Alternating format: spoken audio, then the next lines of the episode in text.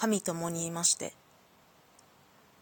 母と逃げるように越してきたこの町には真新しい教会があった。近所の人はいぶかしがって近づかない方がいいと新参者の私たちに告げていたがある時郵便受けに入っていた子供会の知らせに私は小学生ながら興味を持った。母はそこに行くことを許してはくれなくてでもどうしても行ってみたくて母が仕事で留守にしている隙に教会へ向かった。まだ木の匂いがするその教会にいたのは背の大きな神父さんとそこに集う子供たち。私は一目見てその人が神様のように見えたんだ。それ以来私は母の目を盗み教会に通った。教会は噂通りほとんど人がいることがない。神父さんはそんなこと気にする様子はなくいつも優しく私の話を聞いてくれた。ここに越してくる前のこと厳しい祖母の話や母がおかしくなってしまったこと。この町ですら姿をなるべく見せないように私たちは隠れて過ごしていること。そしてそんな生活にはもう嫌気がさしていることも。神父さんの前では全て正直に話すことができた。父親も兄弟もいない私にとって神父さんは身近な男性として何年経っても私の中では特別な存在だった。神父さんは少しグレーがかったビー玉みたいな綺麗な瞳をしていた。私がそれについて触れると父がアメリカ人なんです。子供の頃はよくからかわれましたよ。なんてまた優しく笑って答えた。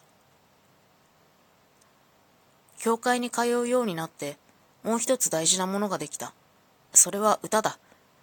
神父さんはたくさんの賛美歌を私に教えてくれて、たくさん褒めてくれた。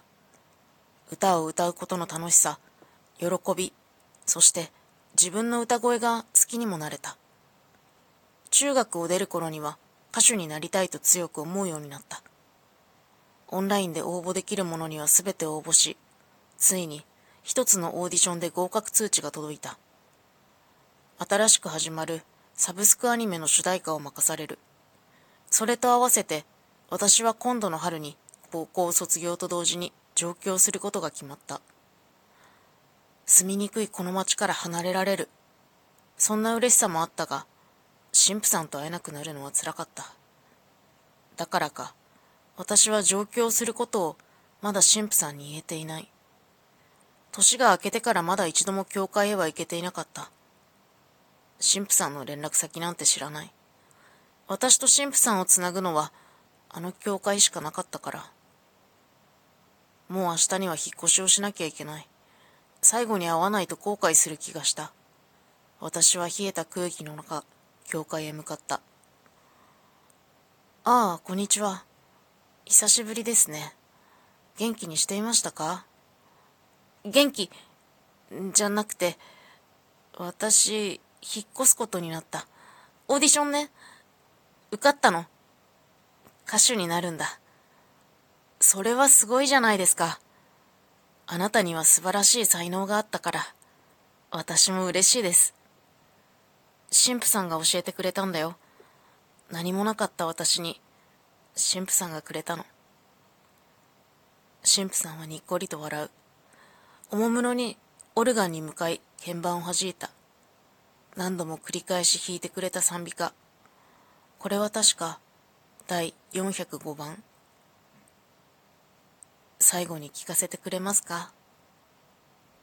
うん。私のこと忘れないでね。もちろんです。いつもここであなたを思います。二人きりの教会でオルガンが響く。神共に言いまして。また会う日まで、また会う日まで、神の守り、汝が身を離れざれ。